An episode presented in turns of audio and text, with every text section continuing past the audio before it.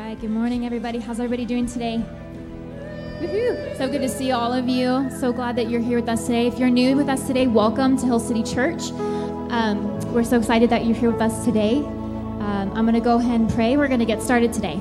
God, I just thank you so much, Lord. We thank you for who you are, God, and we thank you that you are true to who you say you are, God. We can stand firm on your word. We can stand firm on your promises, God, of who you say you are and what you say you're going to do. God, we love you so much. We just invite you into the service today, Lord. We've come to meet with you here today, Jesus, so come meet with us. We love you so much. In the name of Jesus, I pray. Amen. Amen. Go ahead and stand with us today.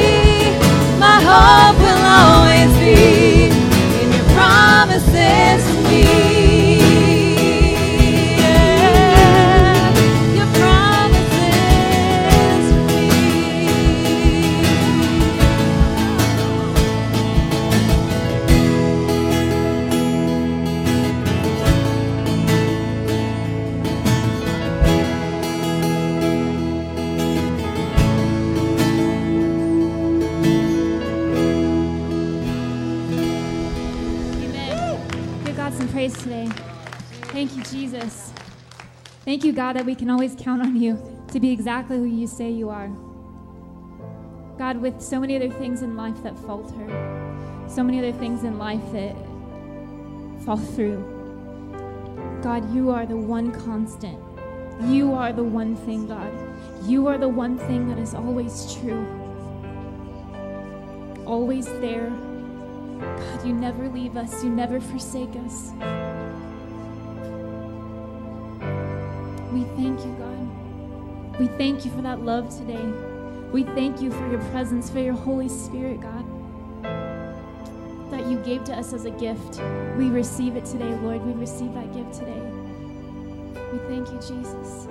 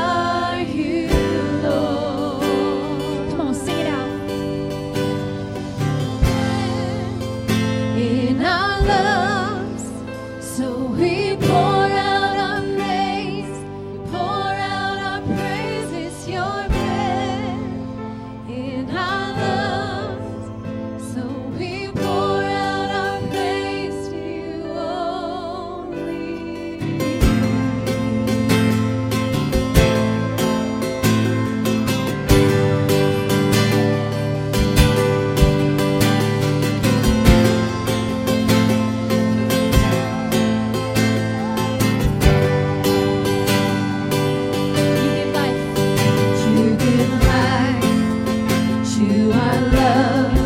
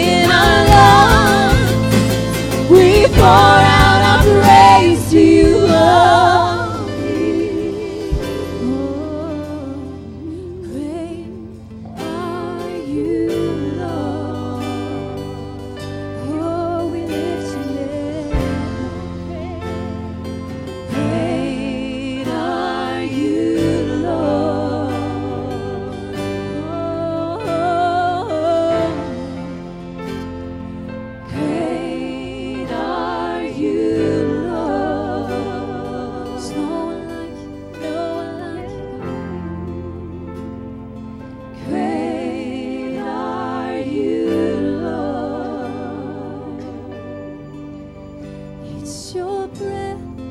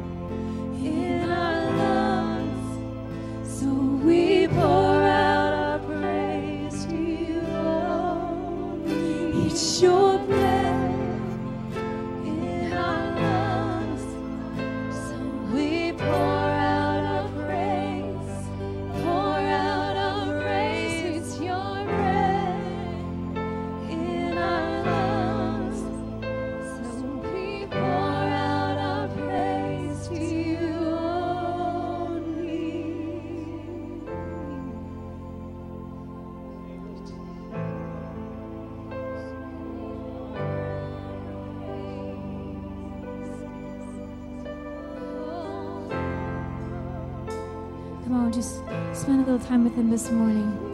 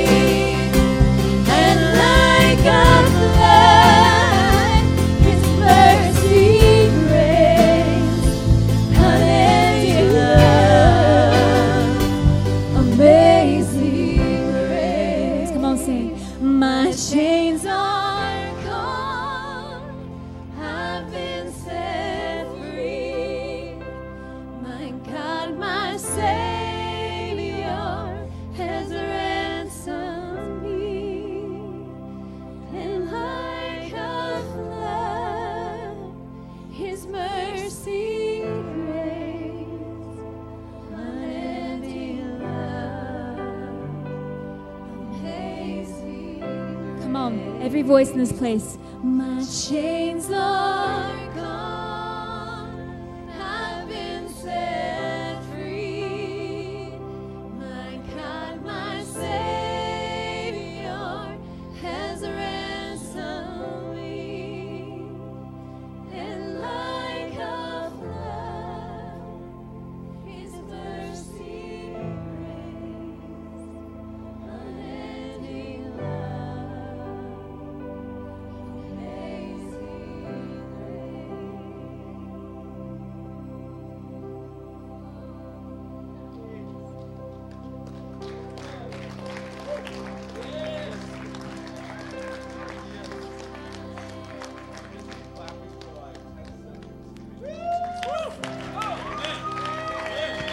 seconds. God, we worship you, Father God. Lord, we thank you, Lord.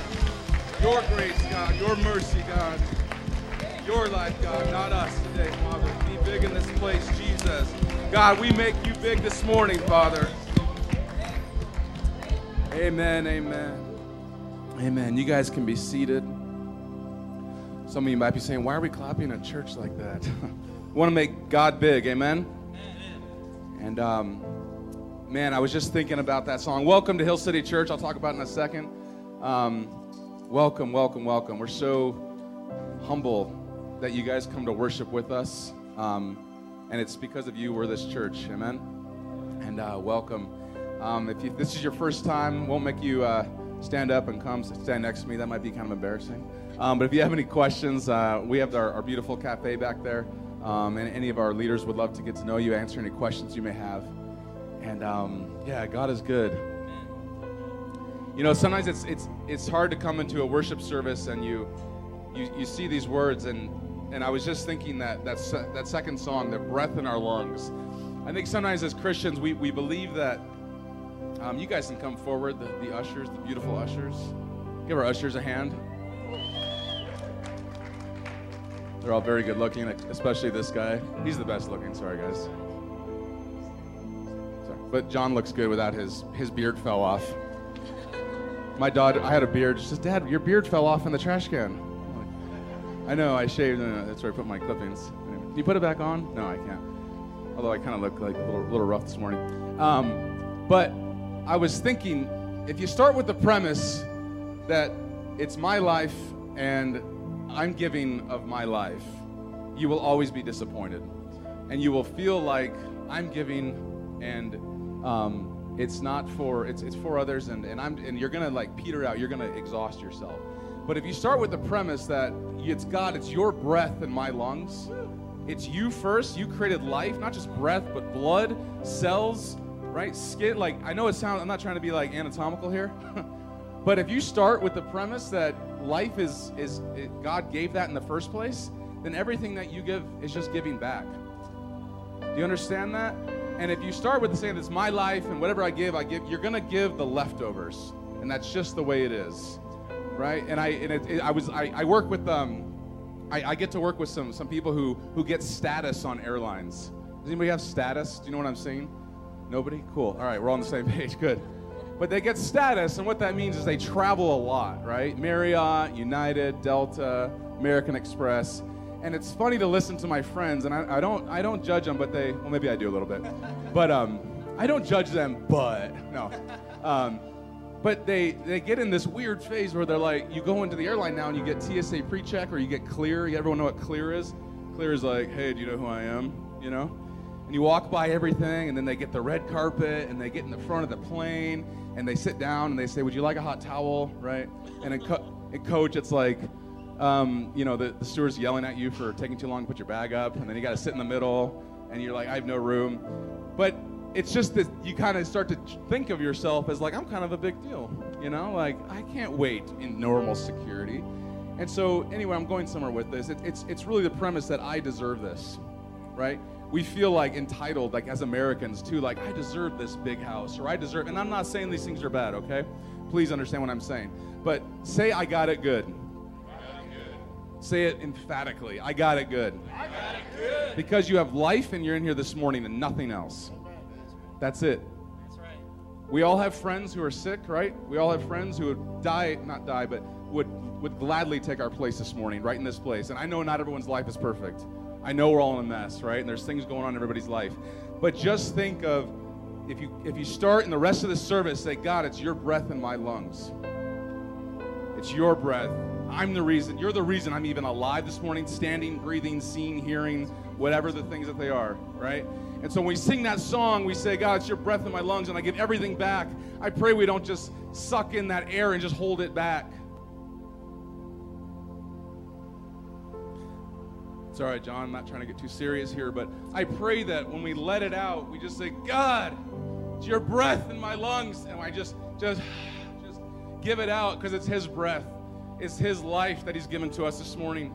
So please don't leave this place selfishly keeping back what God gave to you in the first place. Amen? Amen. Amen. Let's be a church that's generous, that gives, that starts with the premise of it's God's, it's His life, and He gave it to us in the first place. And we're going to spend every moment of our lives giving it back to Him and pouring out.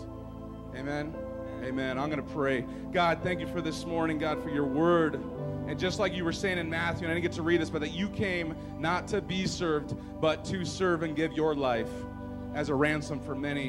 And God, you showed, you showed us that, you modeled that, God. And so this morning, this church, Hill City Church, I pray that we would demonstrate and personify those things, God, that you, you showed us almost 2,000 years ago, God, on how to live.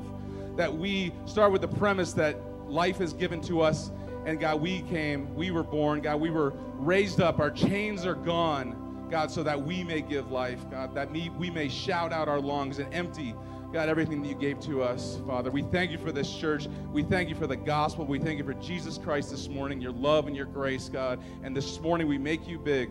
We love you. We worship you. In Jesus' name, amen. Good morning. How are you guys?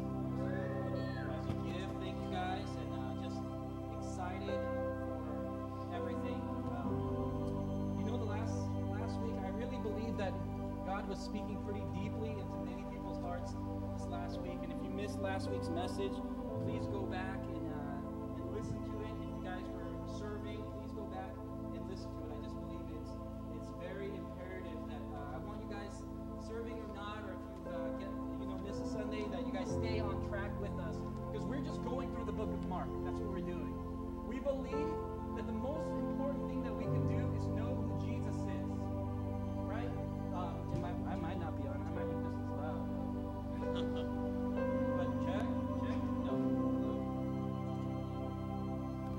Check. I'll just do this.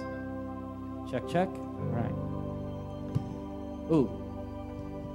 Oh, there we go. There we go. Oh, that's, that's beautiful. That's beautiful. But I, I really believe that more than anything in because most of our theology, most of the way we view God actually comes from TV. Like you, you think it doesn't. You're like, oh no, I, I read the I read the the, the Bible. Like I, I read about Jesus once, right?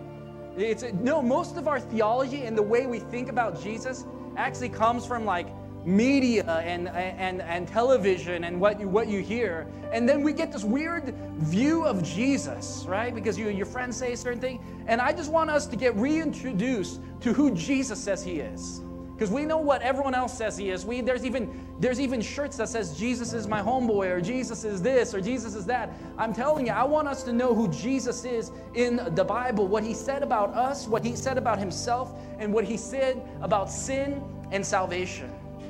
And the real Jesus, and, and, and the, the, it, I'm really learning this, doesn't fluff anything up, not even a little bit. I wish he would. I wish he was just like, oh, you know, like, like Mama Bear Jesus. But he comes out like I was telling the team today, I was like, he comes out like Miley Cyrus, like like a wrecking ball, right? Sometimes he's just on this wrecking ball and he's just breaking through and he's trying to break through the walls that we build up. And that's and I, and and and and I'm okay with that because if that's what God wants to do in my life, if they, I built walls and things that keep us distant, I want anything that keeps me away from Jesus, I want that broken down. And I hope that's you too. Because if Jesus is real and God is real and He wants to get into your life, don't let anything in your life hold you back because it's the best thing for you. You just don't know it yet. And you'll hear me say that a couple times. What God wants to do in your life is the best thing for you. The reason that we speak, the reason we put uh, church together, the reason we set up, the reason we go crazy sometimes in the mornings here, and you don't, uh, not everyone knows how crazy today's setup was, but it was just wild. The reason we do it is because we really believe that Jesus is the best thing for you. And that if you can get a glimpse of who He is, He can radically transform your life, not for your glory, but for His glory. And it's even better that way, that it's for His right? It gives you purpose for life. When it's about you, you lose purpose. When it's just about you and you building your kingdom and you trying to become king, at some point you'll feel like you got what you wanted and still be empty. That's the story we hear constantly. Constantly. Right? We I say that quote for Jim Carrey that I wish everyone could be rich and famous so that one day they could find out that it's not it. It's not it. And so I believe that today we need to meet Jesus. So if you have your Bibles, please turn to Mark chapter 4. We celebrate the Word of God here. We believe it reveals Christ, His message, and it changes our life. So we're going to deconstruct this very familiar parable. It's called the parable of the sower. You could call it the parable of the hearer. There's a, but it's really, the, uh, I've never studied it this way. And so I'm going to tell you as we deconstruct this, we really need to get to a place where we just do we trust God? And that's a, a big place. Do we trust God? And let's jump into this parable like you've never read it before, even though you read, many of you read it many times. But I'm going to read Mark chapter 4, verse 1. It says, Again, he began to teach beside the sea, and a very large crowd gathered about him, so that he got into a boat and sat in it on the sea, and the whole crowd beside the sea on land. So what, what's happening is here, Jesus comes out, he comes out to the sea, right? He's and then people just follow Jesus. I don't know why this happens, but people follow who he is. So he's like, oh man. But they're not wanting all the time what he's wanting. So he's coming out and they're kind of seeing is is this guy for real? Is he just some sort of freak show? Is he just like he's saying good things so people come out? So people are following him and he there's so many people on the beach. He gets on to, on, on a boat facing the crowd. So he's facing the crowd, right? And you can just imagine a sea of people on the beach. And all throughout the ministry, people followed Jesus, crowds of people. They said, Jesus, last, last week we talked about how Jesus couldn't even eat his meal because there there's so many people in his house, right? They're like, he's like, I wish you would get out, but, but all right, let's handle business, right? And there, the crowds would come on the street and crowds would fill the hillside whole towns came out to see jesus even five days before jesus was executed on the cross it says that the city of jerusalem everyone came out to see who jesus was shouting hosanna Hosanna, you're the king. Hosanna to the highest. That's what it means. Throwing their palm branches on the ground before him. Thousands of people, just imagine. Just like I don't, I don't know if you were there for the uh, Broncos parade when they won the Super Bowl. Anyone there? Right? There was a lot of people, right? Just raise your hands if you were there. I can't believe all of you guys skipped work. No, I'm just kidding. But, uh, but there was thousands and thousands of people out there. And that's how I imagine this moment with Jesus. There's these thousands of people there singing Hosanna, just shouting Hosanna, throwing branches, saying Jesus is King thousands of people repenting at some level and saying, I want you, Jesus, confessing Jesus as Lord. You are King, Jesus. And the crazy part is, what happened to them five days later? What happens when it really mattered? What happened to their love, their passion, their commitment to Jesus? When I believe the same people who cried, Hosanna, Hosanna, Hosanna on Monday were the ones shouting, Crucify him, crucify him on Friday. And then you wonder, you, you, we say stuff like this oh, that would never be me. Is that a true statement? Would we ever turn on Jesus like these people turned on Jesus? And we're like, no, I'm at church right now because I never would. But this whole parable is about Jesus saying, I beg to differ. So that's how we're going to run into this. Enjoy, right? So let's run. There's four ways that you can respond to Jesus. And I'm going to break this down for you, but I'm going to read you a verse in Matthew 7 14, and it says this Narrow is the gate, and difficult is the way which leads to life, and only a few find it. I've been chewing on this verse all week, and it's been messing me up. Because we, we don't treat our faith this way. We don't believe it's, we, we say, oh, wide is the gate. Anyone can get saved, and I believe this is true. But those who hold on to Christ, it says, narrow is the gate. The gate isn't this huge thing that everyone goes through. And he says, difficult is the way to life. And only a few find it. And it sounds like a very scary statement because it is. It really is. And we can pretend, oh, this, oh, this statement is, uh, he's just messing around. He's not messing around.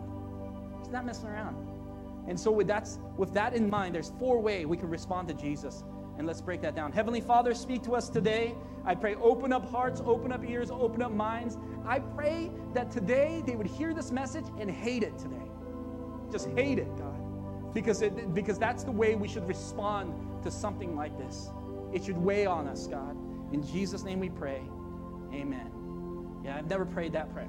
Right? But let's read. Let's read. Verse 3. Listen, behold, a sower went out to sow, and he sowed. Some seed fell along the path, and the birds came and devoured it. Other seed fell on the rocky ground where it did not have much soil, and it immediately sprang up. That's awesome. And then, since it had no depth of soil, when the sun rose, it scorched it, and since it had no root, it withered away. So that's two seeds, right? The other seed fell on thorns. So I have these seeds in my hand. So the first seed falls on the ground and it just falls there and the birds come and eat it. The second seed, right, it, it goes in just barely and, it, and it, it doesn't have much root and the sun gets hot and it dies out too. And then it says the third seed, the other seed fell among thorns and the thorns grew up and choked it, yielding no grain.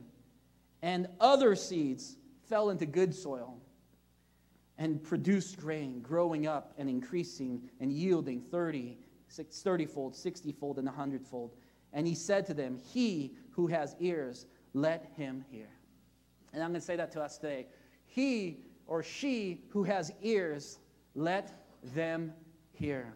I can imagine after Jesus spoke this message, right? He's like, he spoke this message, and, and you are probably thinking the same thing right now. And the people said, Amen, Jesus. That's such a good message. Like, that's my favorite of the series, Jesus. Like, I love it. Be good soil. Thanks, Jesus. Now I know what to do. I'm going to become good soil. And they went to have some lunch, right? And went on as business as usual. And then verse 10 it says, But he, when he was alone, those around him, the 12 asked him about the parable. It's funny because, uh, because was, most of the crowd, they left saying, Oh, Jesus, that was a good message. But there was a few that says, I don't, I don't really get what you were saying. And Jesus was exactly. He says, he actually says, the reason I spoke this way is so that people wouldn't understand what I was saying. I was like, what does that mean, Jesus? Like, that doesn't make sense. But he said it in that way because he said, I wanted to see who would come back. And he says, there was 12 and there was only a few that said, Jesus, I need to understand what this means. I need, to, I, I need the seed to go to dig deeper. So they were digging deeper into their own hearts, into their own minds to figure out what Jesus was saying. And it wasn't good enough just to hear the message and say, Good message, Jesus. Oh, that's awesome. And then they go on as business as usual. They come back, and Jesus looks at them and says, That's this parable is exactly what I'm talking about. What you guys are doing are exactly what I'm teaching about. Because so many people were content with just the shallow teaching the shallowness of the parable, of it going not, not so deep. And so only a few sought out Jesus, but he wanted the word to dig down deep. But it takes some of us to say, Jesus, I have no idea what you're talking about. I need you. I need to dig deeper, to take root, to grow. I need life transformation. I just don't want a, a message. I need transformation in my, my life. I need greater intimacy. So they humbly came back to Jesus. And, and I believe that this is what we need to do today. We're just not hearing a message. We're asking God, how does this go deeper into my life? And, and then I'm going to continue. I'm going to just tell you that what you're going to hear is pretty shocking what Jesus says about the parable of the soil. And there's four responses to the words of God today. Four responses to Jesus' message and Jesus himself. And he says the first response, and he talks about the verses I just read in verse 14 and 50. The sower sows the word of God. He says the seed is the word of God, right? See, the, the word of God is different from any other word. I just want to throw that out there. If you took a rock, right, and you threw it into the ground, I don't care how long you wait, it's not going to grow. There's no power inside the rock within itself to grow. But if you take a seed of some sort, even an acorn, and you plant it into the ground, there is power inside of this, even though it looks like it's nothing and it's weak. There is power inside of this. You, you don't know, you don't know the, I, I guess you, you can see how many seeds are here. There's one seed, but you don't know how many seeds are within a seed. You don't know how much that one seed can, can multiply, can change the world. One seed, one word. I bet in your lives there was a moment that only one word changed the way you viewed something. For my life, there was a, a, man that spoke into my life and said, John, you, why do you treat yourself that way? Why do you speak, why do you speak to your, your, about yourself that way?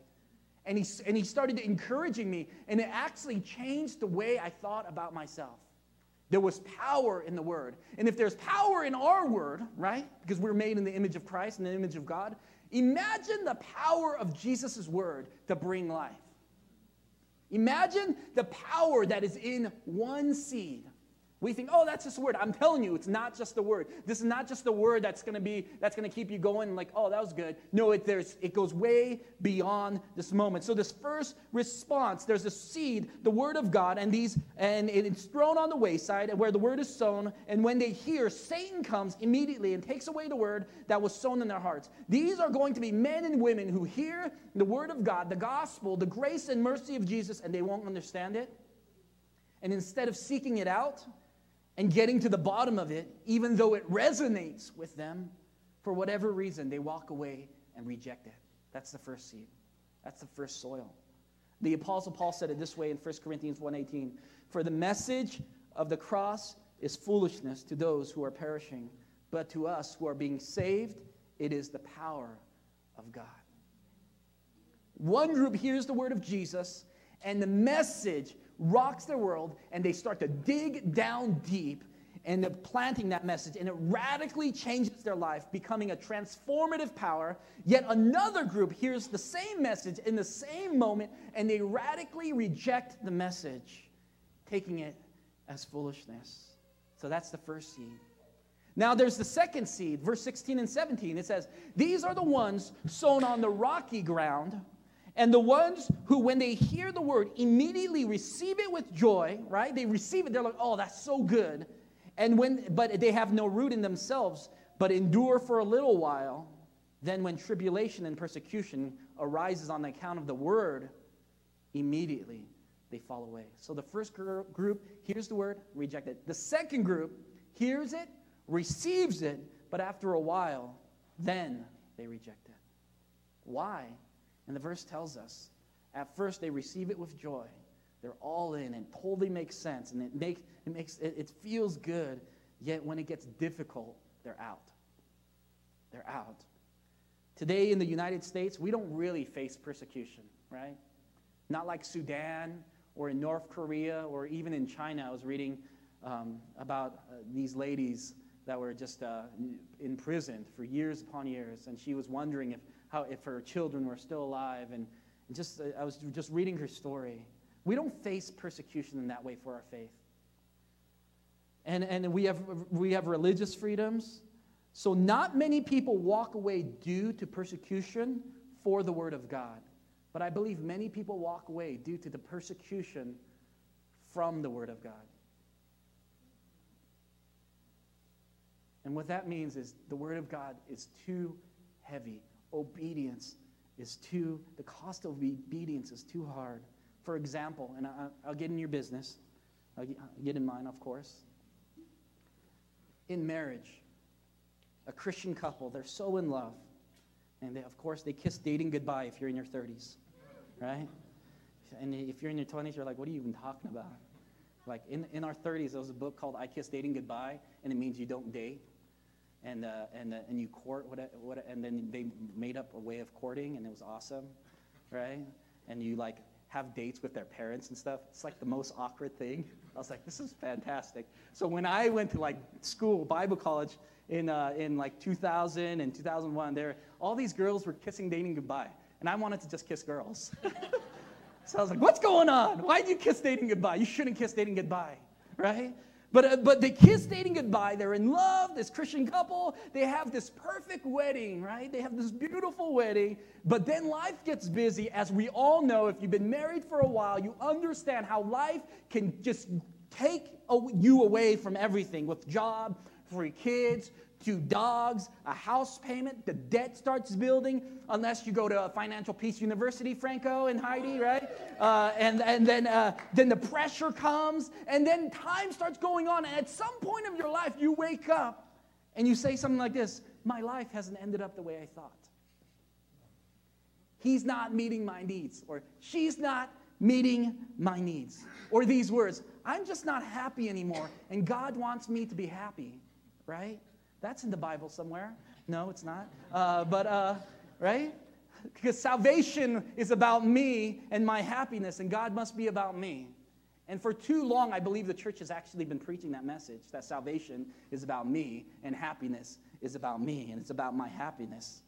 And so at one, some point, they say, I'm out.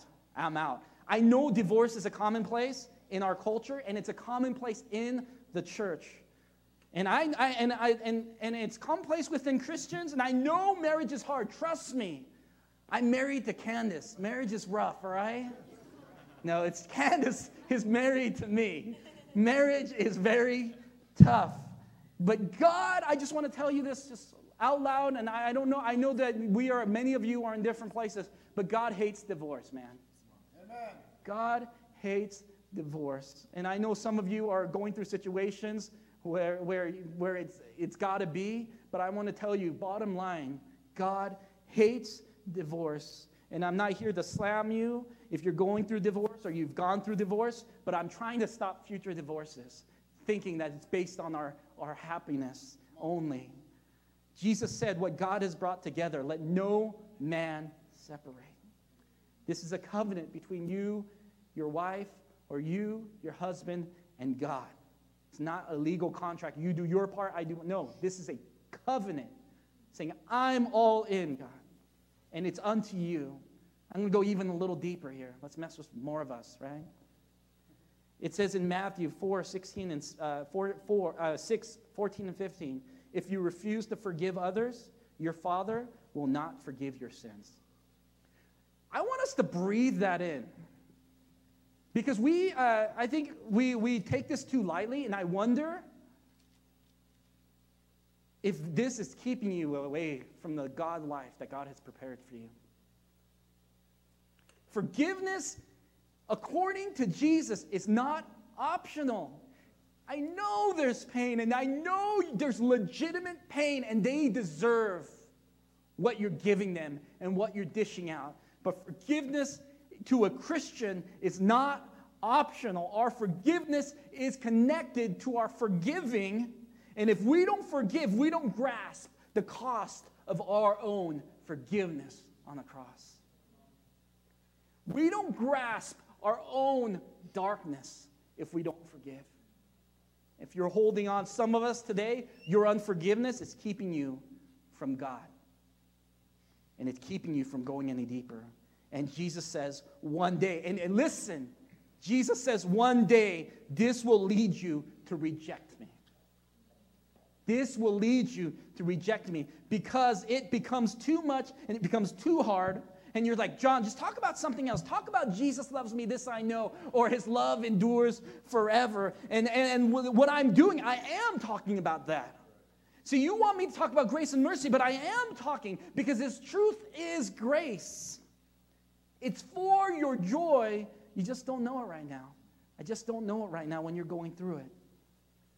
And one thing I know for sure is that the gospel of Jesus Christ is absolutely offensive. It's offensive. Jesus told us it would be. They didn't kill Jesus because he was Barney the purple dinosaur. He was like, I love you, you love you. Jesus didn't do that, all right? He wasn't Mr. Rogers inviting you to his neighborhood.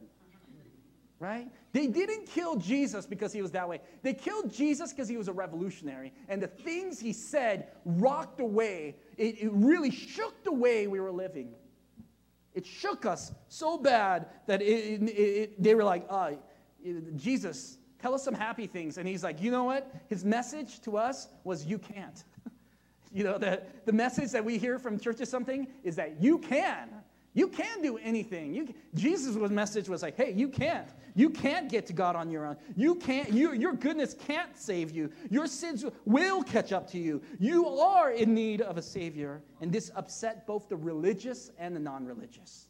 He, he, was, he, he, he, he hit both sides, right? So Jesus told us that this would happen, that at some point, the weight of God's obedience, the weight of the word, would make us reject him. So the third response, verse 18 and 19, and others are the ones that sown among thorns. They are those who hear the word, but the cares of the world and the deceitfulness of riches and the desire for other things enter in and choke out the word, and it proves unfruitful. This is the scariest of the three because this speaks to us in this room. You ready? Because if you, you, you got to listen closely because these people never rejected the word of God. They walked as Christians. They sang to Jesus. They come to church. They even have the Christian t shirt. They have a K Love tattoo on their lower back, right? Positive music, K Love, right? Yet the cares of life, money, retirement, man's approval, security, sex, pleasures, fitting in, and worries over the years slowly begin to choke out the life of God in us, proving our life to be unfruitful. This hit me this week pretty heavy because I was just checking myself. I was like, John, where are you? Because I find myself being obedient to God, but also wanting everything else like I deserve it. Have you ever like like if if you've been Christian long enough, when bad things happen, we blame God for things. Because we're like we say things like like I've been obedient all this time. You owe me. I know we don't mean it, or we might not say it that way, but the way we respond is very much that way. We get mad at God because you owe me. You know how good I've been? You owe me. And it proves and it shows, it shines a light on the darkness of our heart because that shows that you weren't after God. You were after God's blessings. And I know I'm digging, digging a hole here, digging deep, because I, I need us to. And when we get to a place where, and, and, and it comes out in so many different ways, and you get mad at God, and, or you just start worrying about things so much because our worry shows where we put our faith into. But I'm saying at some point, are we after God or are we after God's blessings? And it was hitting me this week because I was wanting everything else. I, in my life, I wanted to be obedient, but I wanted the money, the possessions, the security more and more. And here's the question for us Has your chase and has my chase for this life, its pleasures, its cares, rendered our faith fruitless? Is Jesus being choked out of your life? The fire that you once had for Him burning low, the relationship that you once had with God feeling distant, the passion that once consumed you is just a shadow of your former self. Is your life, is my life fruitful? I'm not saying is it good? Do you know a bunch of verses? Do you come to church? Is your life fruitful? Does it make a difference in eternity? Some people today, they say, Yes, I follow Jesus, but it's on my own terms, if you would be honest. We tell Jesus, we tell God our plans and where He fits in our lives. And let me tell you, that's like my five-year-old telling me, Dad, I'm the boss. I tell you what to do, Dad. Right? I don't if you have a five-year-old, that's what they say. All right? I tell you what to do. I, I tell you what I want to eat, Dad. And it's cute for a five year old, but I'm telling you, it's not cute when you're 20. It's not cute when you're 30, 40, 50, 60, 70. It doesn't get cute anymore. I'm telling you. Is your life making a difference in eternity? Or is your faith being choked out? And if it is, soon it will die. And this is the scariest part you won't even know it. That third group did not even know that their faith was choked out. And it was so heavy just thinking about this all through the week and praying for you guys. I'm praying that it shocks you, it stuns you, and you wonder within yourself, God, is this me? Then there's a final response. Mark 4:20. It says, "But these are the ones sown in good ground, those who hear the word, accept it, bear fruit, some 30-fold, 60-fold, and 100." There are three marks of good soil. And if you have a phone or if you're taking notes, take these down. Three marks you can see in good soil. You hear the number one, you hear the word of God and you accept it. Accept means you embrace it. Even though it's hard, you obey it. You begin to look through your own life eh, through a different lens, a different hope, a different mission, and a different dream. If your life, hope, mission, and dream is the same as everyone else's, check yourself. Check yourself. In the 90s, Ice Cube said, check yourself before you wreck yourself, right? I'm telling you right now, check yourself before you wreck yourself.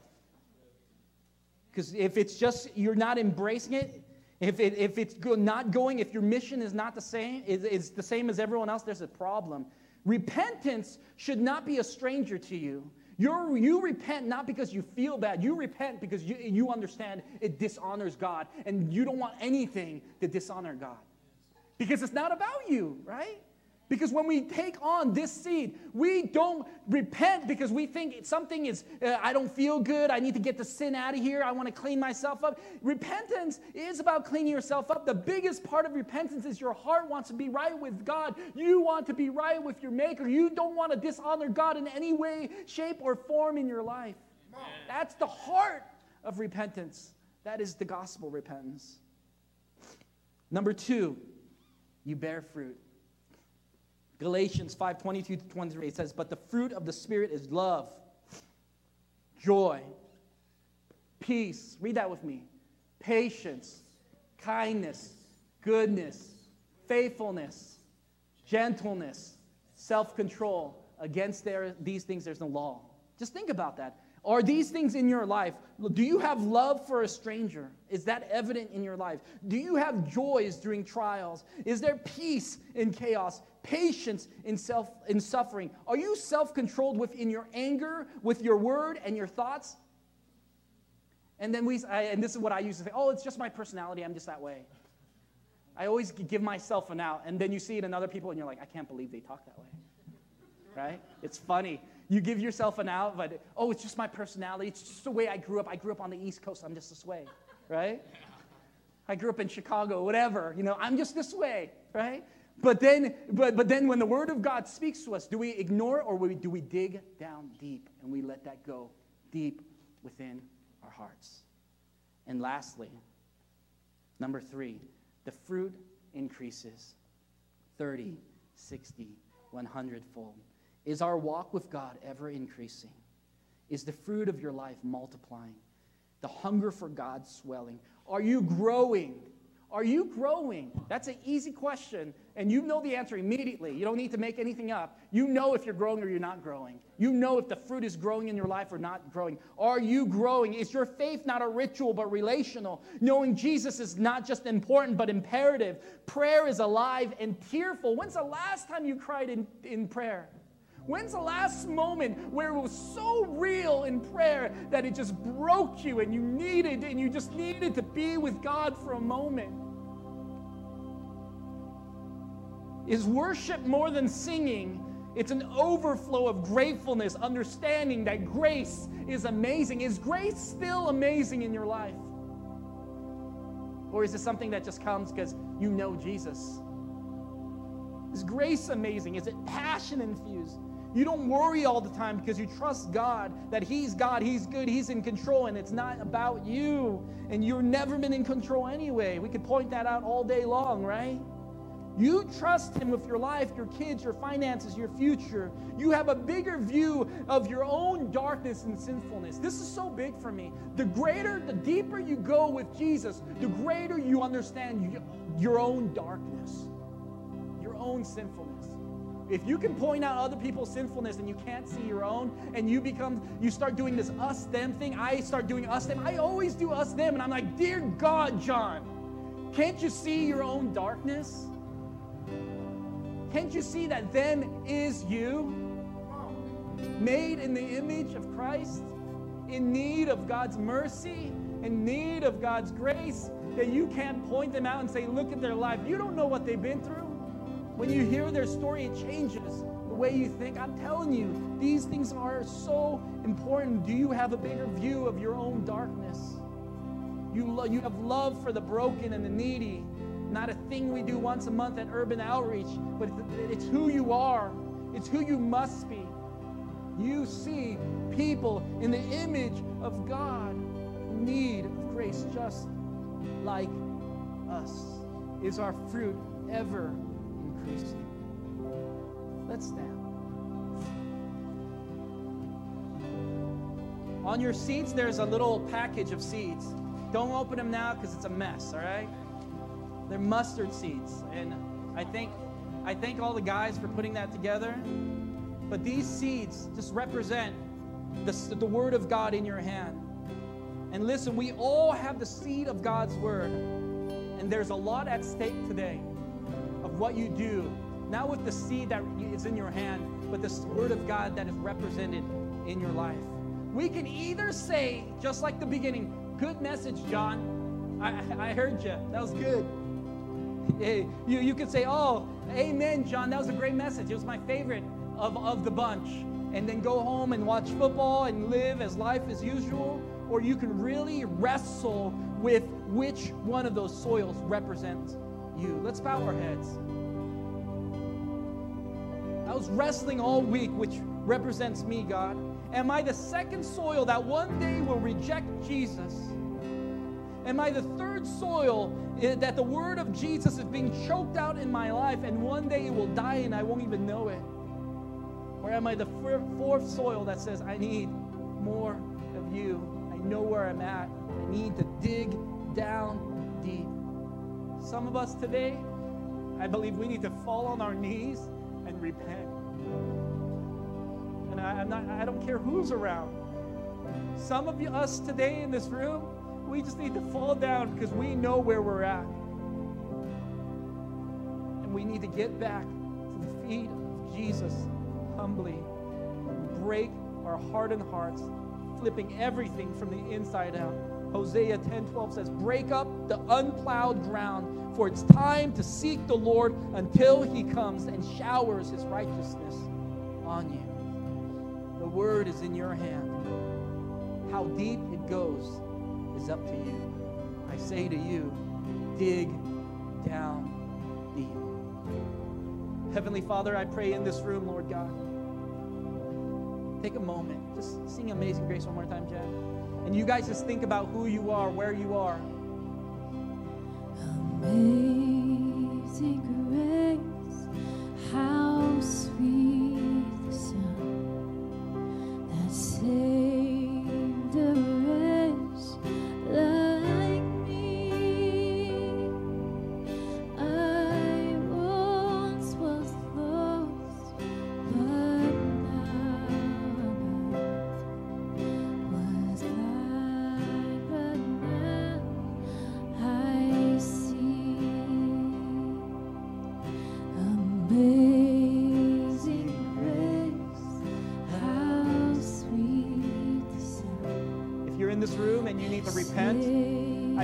start asking God, God, I repent not because of my darkness. I repent because I want to stand right with you, God.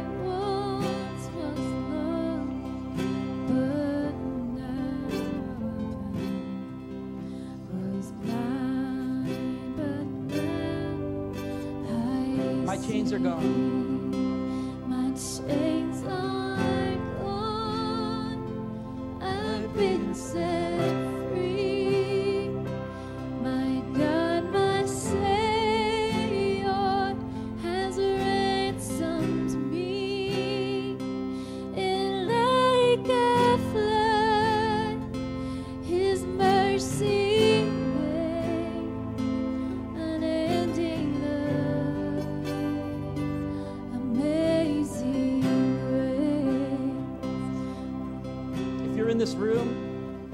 second or the third soil and you know it, I want you to just respond to Christ today.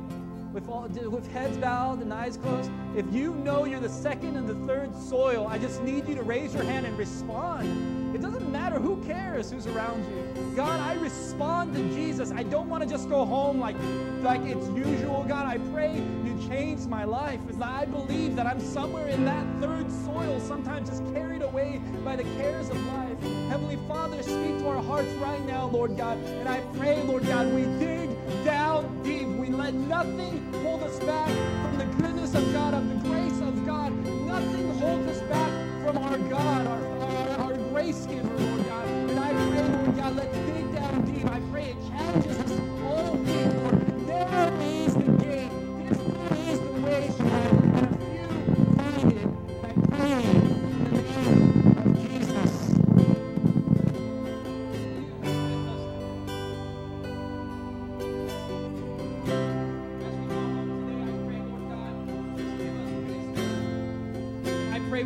wrestle with this all week long. Lord God, we wrestle with the Word of God. And that's how it goes deep, guys.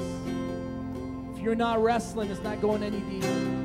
I pray in the name of Jesus, be with us as we leave today. We leave with blessing. We leave with hope, not in, not in ourselves, Lord God, but in Christ. In Jesus' name we pray.